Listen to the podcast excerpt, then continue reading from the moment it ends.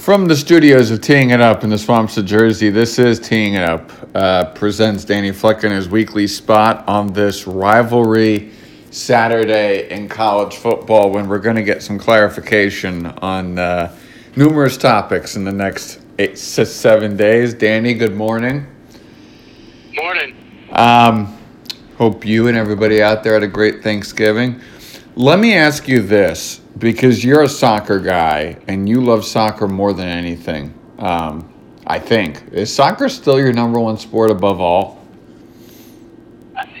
In the fall, it's obviously football. Overall, I think it's pretty close. I mean, both sports have their their positives and negatives. Uh, football's more easily consumed here, and soccer, you have to you know, pay for it to watch it pretty much. Uh, but yeah, if there's a soccer game on that that's important to me, then I'll definitely be watching it. Um. Yeah. Um, well said. Uh, you you do watch soccer at every moment that you can, especially when it's not football season. Um, so you know rivalries, you know heated rivalries if if you're in Columbus, you can't say any word that has an M with it this week. Um, and I know it's a cliche that gets overused, but is this really a throw out the records week in in your mind, especially in a for somebody like Auburn that's got nothing to play for except to just completely ruin Alabama's season? Yeah, it's it's tough. I think if you asked me that question 10, 15 years ago, then yes, I, I do think that it's a situation where these teams uh, hold these games above all the other games on their schedule. It's circled, it's whatever, you know. Um, but I think as things have changed in the landscape of sports, as far as you know, social media and your future, and now NIL deals. There's so much hanging on what's being, what transpires off the field as compared to on the field. For a lot of these players, these aren't these games don't hold the same value anymore as they did back in the day. You know, recruiting has changed also in college, so you're not. You know, a lot of these schools are, are recruiting nationally, so a lot of the kids may not know each other, which is always been kind of the thing that you hang your hat on the rivalry for. That you know you're competing against the same kids, and they played high school against each other, or they played high school together. So there's a level of familiarity there. You know, some schools still have that, but you know, not so much. I don't think as been done in the past. And I think too, with the way coaches move around nowadays, what's their motivation going into some of these games? You know for some coaches, it could be, you know, if you lose this game, you're out. Or for some coaches, they could be already eyeing their next move, depending on the type of school that they're coaching at. So I think some of them hold value. I think the lower end rivalries that we don't talk about as much, you know, in the Big Ten, like Wisconsin, Minnesota, or Indiana, Purdue, uh, and then even if you go into the SEC a little bit more, you know, the uh, you know, Mississippi, Mississippi State type games. I think those games probably have a little more of that that passion behind them. Whereas, you know, Auburn, Alabama only really means something, I think, to at the end of the day if both teams are competing for something. And lately it's been Alabama head and shoulders above whatever Auburn's putting out on the field. So I think, you know, you, you obviously have to take that into account that there is some of that passion and intensity involved. But I think too many times, especially with the upper echelon teams, they're just so far above what these what their rivals are at this point in time that these games sort of lose their luster a little bit. Yeah, um, that's a great point. The the the national the way football has evolved nationally, I think, does change how some of these games are um, are viewed. I, I think it's really interesting in, in, in that. Uh, um, yeah, I think it's a situation too, right? So Auburn, Alabama. Auburn's the only. I mean, Alabama's the only one playing for anything. Auburn's decimated with injuries. Their coach might be fired in next week because of the, the vaccine mandate. Um, so he could be gone. But then you look at a game like Oklahoma, Oklahoma State. that rivalry's been one-sided for so many years. This year, actually means a lot to both teams. Um, so I think we still have those games that, that will get that, that produce those moments we all look for. But I think the situation the situation is now playing more, I think, than maybe what the game is. If that makes any sense. Yeah. All right, let's run through this uh, chronologically um, in terms of the schedule. Georgia, Georgia should easily beat Georgia Tech. Are you of the opinion that Georgia is so far ahead of everybody else that no matter what happens next week in the SEC championship game, Georgia will be in the college football playoff? Yeah, Georgia's in. Uh, there's no doubt in my mind they're in. Okay. I don't that's an area which they don't get in. They've been number one for since at least mid-September. Um, I can't see them going away, you know, from this playoff. So, yeah, the only question I think that remains for them is will they be one, two, three, or four? And all that depends on what next week looks like. We're going to skip Ohio State, Michigan for a second because we have a lot to to talk about in that game. Um, in terms of Auburn, Alabama, um, clearly, if Alabama loses this week, um, I, I don't see them getting. Well, let, let me put it this way: you lose to A and M. If they were to lose today to Auburn, is next week meaningless? Not meaningless. You're still fighting for an SEC championship game and, and a New Year's New Year's Six bowl, and I'm pretty sure Nick Saban would like to stick it to Georgia and ruin a chance for an undefeated season. I don't see Alabama losing this week, though. I really find I think a lot of things have to go right for Auburn to pull off that upset. Um, Alabama's looked a little bit vulnerable at times, but I just don't think any of the teams that they've looked vulnerable against, like Arkansas, even when they were you know playing against A and M, a lot of things have to go right uh, for for A and M to pull off that upset. I don't see anything happening today that would knock Alabama off. Um, they obviously might be looking ahead a little bit, uh, preparing for next week. But I'm sure Nick Saban understands what's ahead of them. So I think they're going to be okay. But if they did, for some reason, lose today, they're, they're definitely out. But I still think next week would still hold some meaning for them. You know, what's interesting about Alabama, and you've been traveling, so I don't know if you saw it. Did you see the, the Nick Saban rant from his radio show? A little bit, yeah. I find that really interesting that, that you have a fan base um, that is so used to winning and so used to dominating that it's like somehow you're not good enough when you're winning, but you're only winning by X amount. And it reminds me of something Bill Belichick has always said with the Patriots, which is the importance of do your job is that eventually you are going to run into a game where you're, you're not going to play great. But if you still do your job and everybody around you knows your responsibility and does your job, you're going to be able to win. And that's what I think this Alabama team have done. We know Belichick and Saban are close. This is not the most talented Alabama team, but I still think that this is a team that's that's that's going to, assuming they win today, and then let's see what happens next week.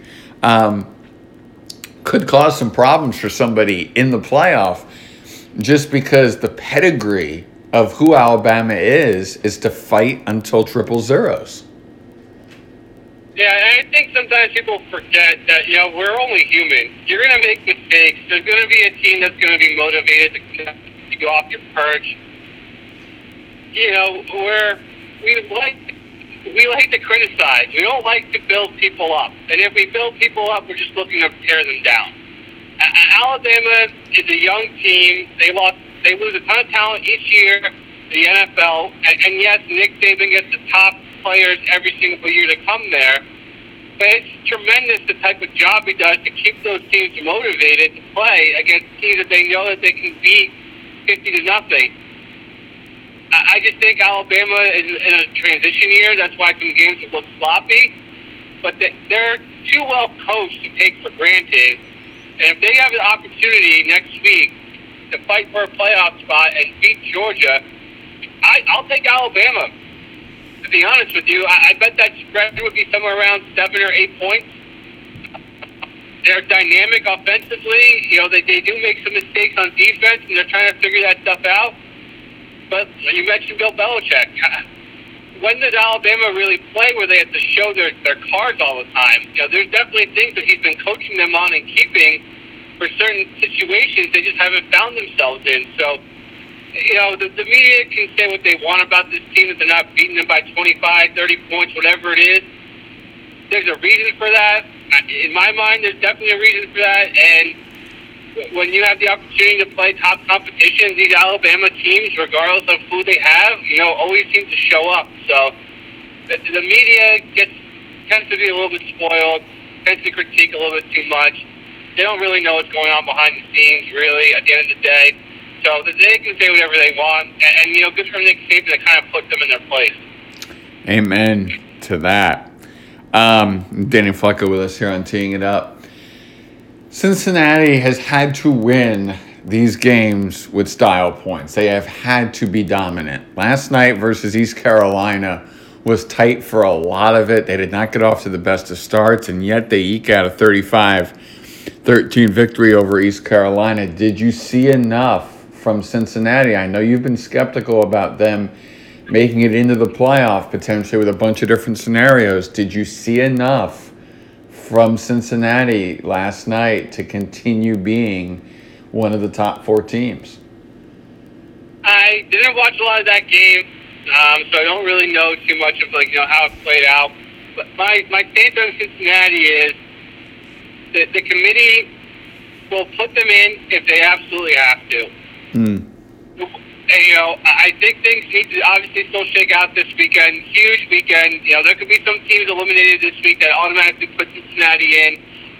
But if they don't show up next weekend, that's their, their downfall. Against I don't think Houston. anything else really matters for them except for next weekend.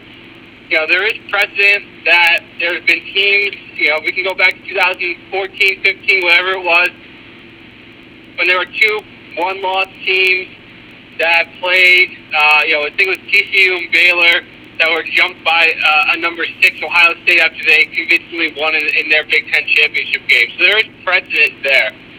Nothing matters for them except for next week. If they don't have a great showing next week, even if they win, but don't win by a lot, I, I think if there's a team on the outside, like an Oklahoma State or an Oklahoma, they could jump them. So we'll, we'll see what happens. Uh, I think it all depends on next week for them. They need to be a, a they need to beat a ranked opponent. I think as well, which Houston will be, and then for, from there we'll see what happens. But I think they're really the last resort team for this committee. I, I don't think they need to. I don't think they want to put them in there.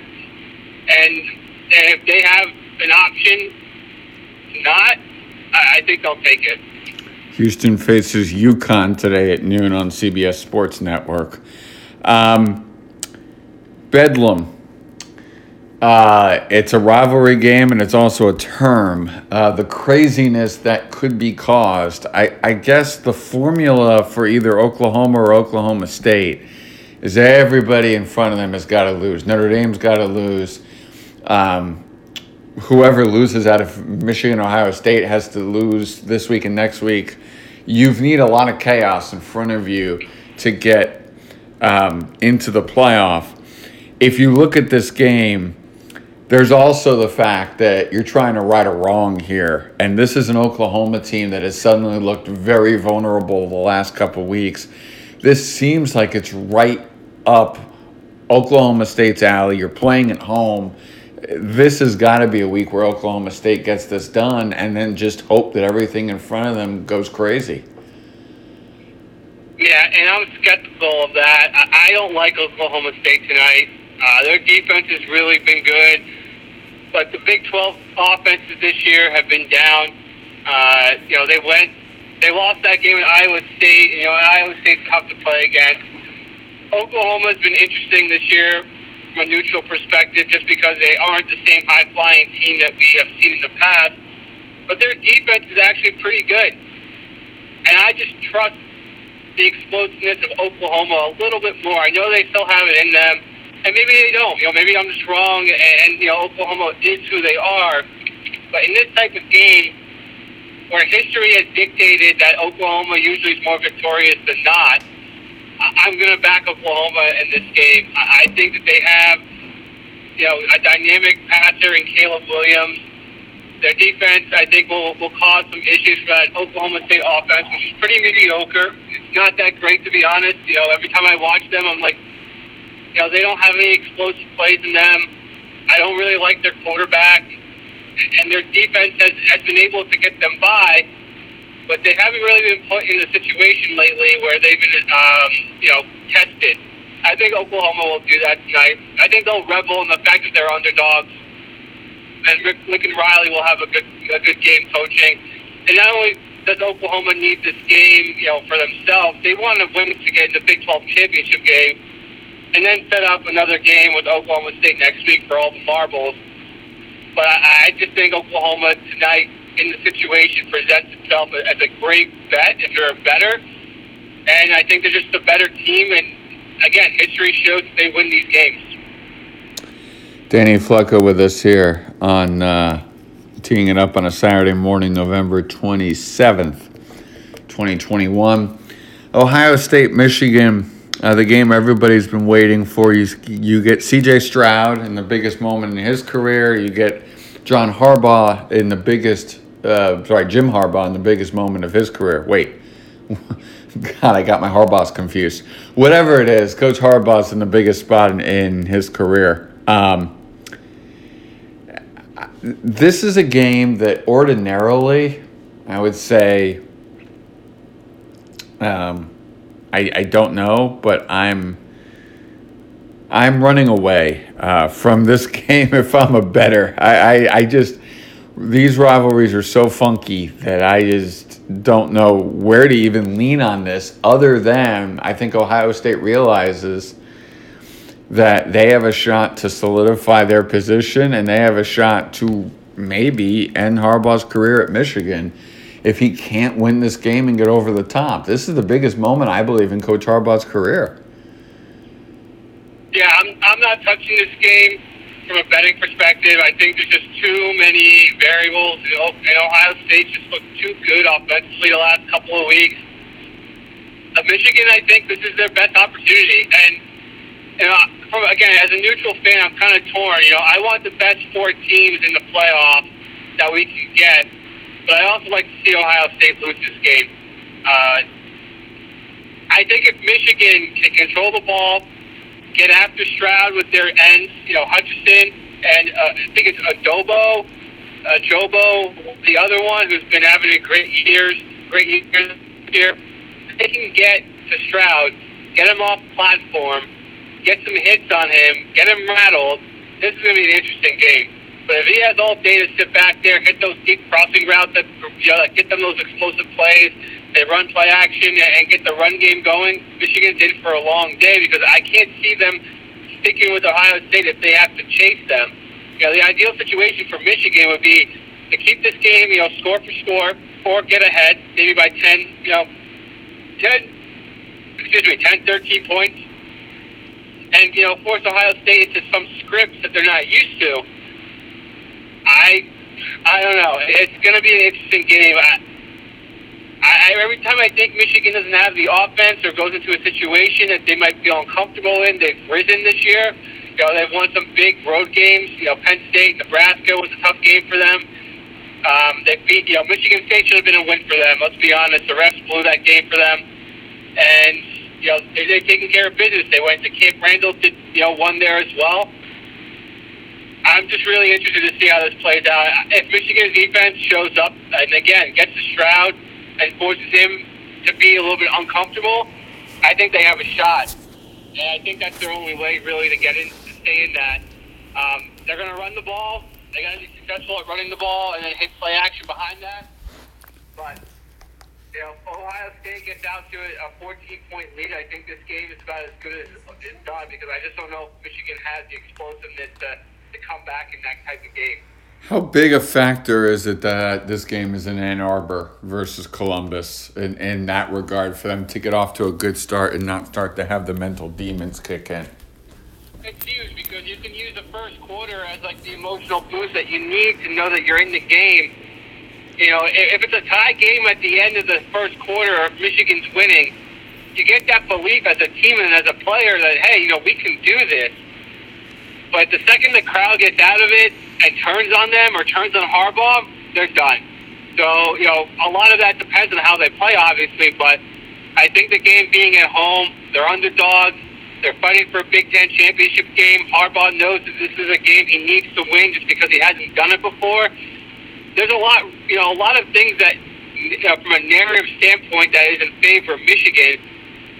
Problem is, is that you're running into a a machine that has beaten you six years in a row, puts up 40 points a game in a blink of an eye, and has some of the best players in the country on their team. They got to find a way to mitigate that, and the way to do that is be physical with them, get in their face, hit the quarterback, run the ball down their throat, and you know make them fear fear you know what it is that they're doing. But the only way for Michigan to be able to do that is to keep it close. So if they keep it close, they've got a shot. But if they have to deviate from their game plan, it's going to be tough for them to come back. There's a lot of uh, pressure riding on the secondary for Michigan to limit those receivers who have just torn up teams all over the country. It's going to be fascinating how this plays out. Finally, you support Notre Dame. I think you're going to beat Stanford easily tonight. Um, what percentage do you give Notre Dame's chances the way their schedule has played out for getting into this thing? Like five percent. You know, I, it's going to be tough. I think. Again, you run into the situation. If Cincinnati loses, does Cincinnati stay above them? And then on top of that, you probably need Oklahoma need Oklahoma State to lose tonight, and then you need Oklahoma State to win if they beat, you know, they got to beat Oklahoma in the Big 12 championship game. That way, the Big 12 has two teams with two losses in it. And then, if you know some crazy stuff happens in the Big Ten championship game, they could see themselves in there. But you're you're asking for a lot for them, and to be honest, I don't want to see them in the playoff. I don't think they're one of the four best teams in the country this year. You know, if I had to put my money on it right now, I think you're going to see Georgia is number one. Uh, you're going to see Ohio State is number two. Cincinnati is number three, and Oklahoma is number four. We shall see how this plays out uh, next week uh, when it comes conference championship time. Um, is, is, is there anything else college wise you want to talk about before we flip to the pros? No, just some good games this weekend. You know, it's it's an exciting week. It's probably the best weekend in, in you know on the calendar for college football. You just hope that these games live up to the hype, right? And I'm I'm I'm most intrigued by the Michigan Ohio State game. Like I said earlier, I'd like to see Michigan win this game. See Oklahoma, I mean Ohio State get knocked off their perch a little bit, but I think a lot of it is is you know what what what do these teams value? How are they going to go out there and play? Can they handle the adversity that they're going to see? But a lot of a lot of good games this week weekend, and you know I'm just excited to see them play out. We're going to flip to the pros here for a second, um, and we are going to skip Chicago Detroit because I don't feel like talking about Chicago Detroit. Las Vegas Dallas was marred by a whole bunch of penalties, shockingly, none involving taunting. Um, but this game for, for anyone who watched it, it was a slog um, with flags flying everywhere. A game that Las Vegas. Right? What? It was like four four and a half hour game. Yep. It took a while. That's that's why it's the most watched regular season game since 1990. Because it just took a while and ended up in prime time and overtime, and that'll get viewers.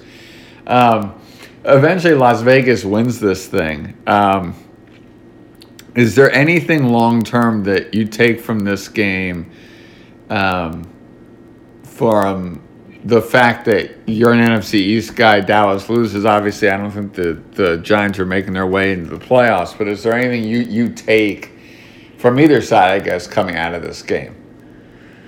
I thought it was a really bad spot for Dallas after getting their butts kicked a little bit in Kansas City. You know, they're down their top two wide receivers. Zeke seems to be battling something. I thought it was going to be a bad spot for them. That's why I, I liked Vegas on Thursday. Vegas, you figured would you know get up for this type of game, really try to give it one last push to see if they can make the playoffs. So I wasn't surprised by by the outcome. I thought Vegas would play tough and give it to Dallas, and I just thought it was a bad spot for them. Other than that, you know, you're Dallas, they're still one of the more talented teams in the league. They need they need their offense to be humming in order for their defense to perform. If they're in close games and teams can control the ball and run the ball on that defense, there's still some issues back there. So, you know, their best defense is their offense, and they won't be humming, you know, until they get their guys back, and that should happen next week for them. But we saw in Kansas City, we saw this Thursday that when they're out there, guys, and they're not able to execute on offense, they have trouble, you know, staying competitive or, or really getting out to those leads because we've seen Dallas feast on teams when they they have you know double digit leads to unleash that pass rush and really just sit back and, and really basic coverages and not show too much. So I think once Dallas gets healthy again, they'll be they'll be better. But obviously, this is a cause for concern for this team. Is you know if our offense isn't giving us what we need, can our defense hold up and just keep the game close enough? They they did it pretty much on on uh, on Thursday. But like you mentioned, the penalties ruined the entire game flow of that game. Some bad calls both ways that that maybe you know shifted the balance of, of the game a little bit, one way or the other, but overall, I think Dallas will be okay once they get CeeDee Lamb back and Amari Cooper back. But these are the types of games they're going to have to win because this is what you're going to face, you know, down the stretch. Look at the false start penalty, um, either late in the fourth or overtime, whichever one that was. Um, centers bob their heads all the time. That is not a false start. Tony Romo nailed that one. That is. Yeah, and and I mean about, about all those pass interference calls that Anthony Brown got too you know, it's just it was a tough game to watch, and the, the officiating sometimes. I think this uh, this crew was it Hochuli crew. Yeah. Um, I I can't remember what other game they had on Sunday that I was watching.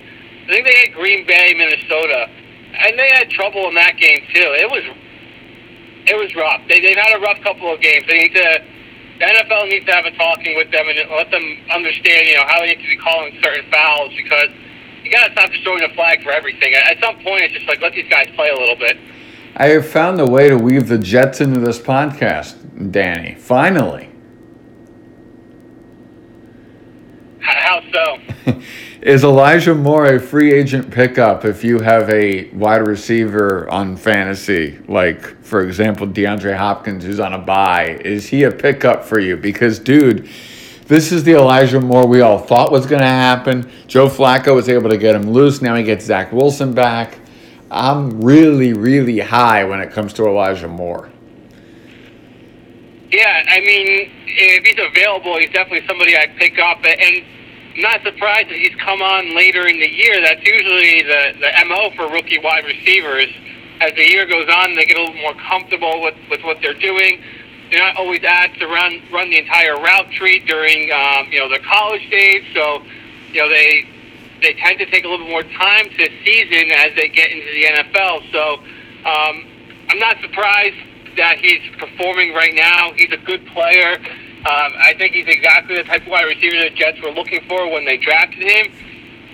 But you you kind of hit the nail on the head. Their QB play is just atrocious. And I don't know if Zach Wilson's a downgrade for him or not, but um, if he's available, he's definitely someone I pick up because there's a lot of injuries right now with wide receivers. Uh, bye week still, like you mentioned.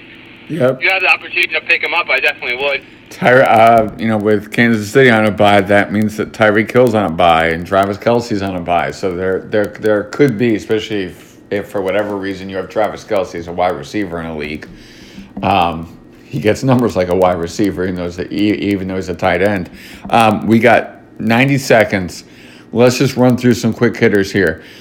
Is Buffalo's dominant win over New Orleans a function of Buffalo being good and hitting their stride, or, or the Saints stinking? the Saints thinking. Let's see what Buffalo is like on Monday night uh, against New England. I love it. Uh, that's a key AFC East battle with the way Mac Jones has been playing, the way that Patriots defense has been playing as well. Um, is Rams um, Packers a preview of, of the NFC Championship game? No, it's not. I don't think the Rams have.